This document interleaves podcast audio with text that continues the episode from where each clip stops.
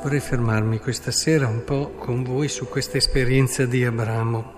Sono tante le prospettive con cui la si può affrontare, la sua fede al di là di ogni evidenza, questa fede incrollabile, fiducia nell'amore del Signore, anche contro quelli che sono i legami essenziali e fondamentali, più che contro direi oltre.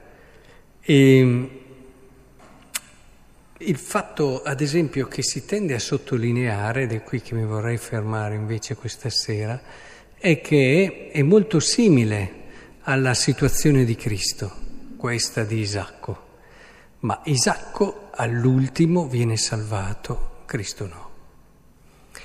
E se da una parte Cristo, eh, lo ripeto spesso, per fortuna che non sei disceso dalla croce, eh, questo suo andare fino in fondo, non avere il Tana libera tutti, l'arrivano i nostri finale, è importantissimo perché noi possiamo comprendere tante situazioni della vita dove non c'è, l'arrivano i nostri alla fine, ma proprio perché anche lui l'ha vissuta fino alla fine, la sua morte non è disceso dalla croce come tanti avrebbero voluto, ecco che anche queste situazioni possano in lui trovare un significato e un senso. Altrimenti, eh, se uno non ha il miracolo, eh, noi diremmo eh, non crediamo nel Signore, Dio non ci ha voluto bene, Dio non è stato nostro Padre.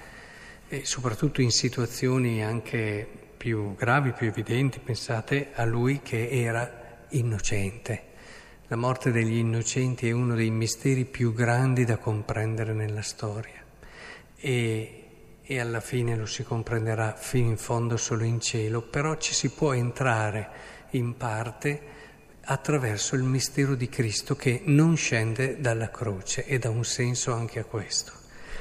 Ma dicevamo non è la stessa cosa qui. Isacco eh, alla fine viene salvato. Eh, però vorrei soffermarmi con voi su un aspetto importantissimo, quello che dice il Signore alla fine ad Abramo. Dice, giuro per me stesso, oracolo del Signore, perché tu hai fatto questo e non hai risparmiato tuo figlio, il tuo unigenito, io ti colmerò di benedizioni, eccetera. Allora, non gliel'ha dato alla fine il suo unigenito. Eppure qui Dio gli dice, tu non l'hai risparmiato. E ci sono delle situazioni nelle quali, pur non essendoci l'aspetto esteriore, uno è come se avesse fatto questa scelta. Cioè, intendiamoci, eh, ci sono delle rinunce che uno fa che è già morto per certi versi al mondo o a quella cosa. È chiaro che esteriormente eh, vive come vivono tutti, fa le cose che fanno tutti, ma lui l'ha già rinunciata quella cosa lì e Dio considera come davvero fatta questa cosa. Questo vale per tante situazioni nelle quali ci si trova. Eh, oppure, ad esempio, trovato, quante volte mi sono ritrovato dinanzi a situazioni dove persona sposata eh, capita che nel frequentare al lavoro o in altre situazioni certe altre persone possa nascere qualcosa a livello anche di attrazione. Di, e, ehm, ecco, in quei momenti lì il rinunciare per un bene, c'è una sorta di morte per un bene più grande, eccetera, ti aiuta a entrare in questa prospettiva. Tu hai fatto interiormente una cosa che nessuno magari esteriormente coglie, ma tu sei realmente, tra virgolette, morto per risorgere a una situazione nuova, per custodire la vita di una nuova situazione.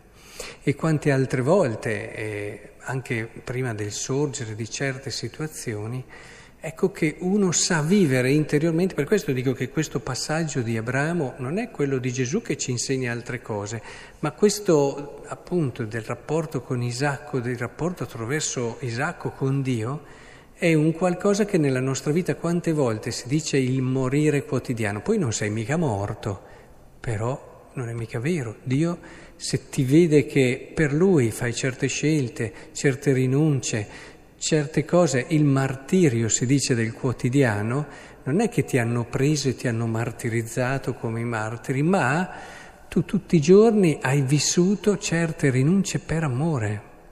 E questo, è, proprio perché ripetuto costantemente, ha un valore immenso.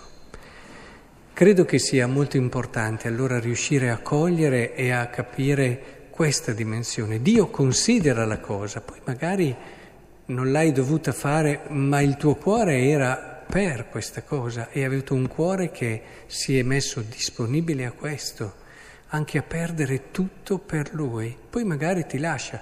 Pensate alla salute. Ci sono situazioni dove preghiamo per essere guariti, ma ci sono altre persone che invece dicono Signore fai tu.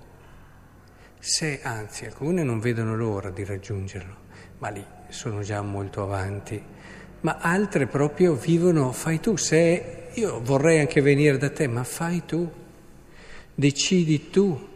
E, questo, e poi magari gliela ridà la salute, però lui ha già capito che in loro c'era la disponibilità piena a fare quanto lui gradiva. Ecco, e raccoglie, raccoglie appunto questo amore. Potrebbero essere tantissimi gli esempi dove questo principio si eh, concretizza e diventa storia nelle nostre storie. Che il Signore allora ci aiuti a cogliere questo passaggio e il valore di tante scelte che si fanno vere che Dio considera. Poi magari non te la chiede quella cosa lì, ma Lui ha già considerato che tu eri disposto a donare, che tu eri disposto a perdere.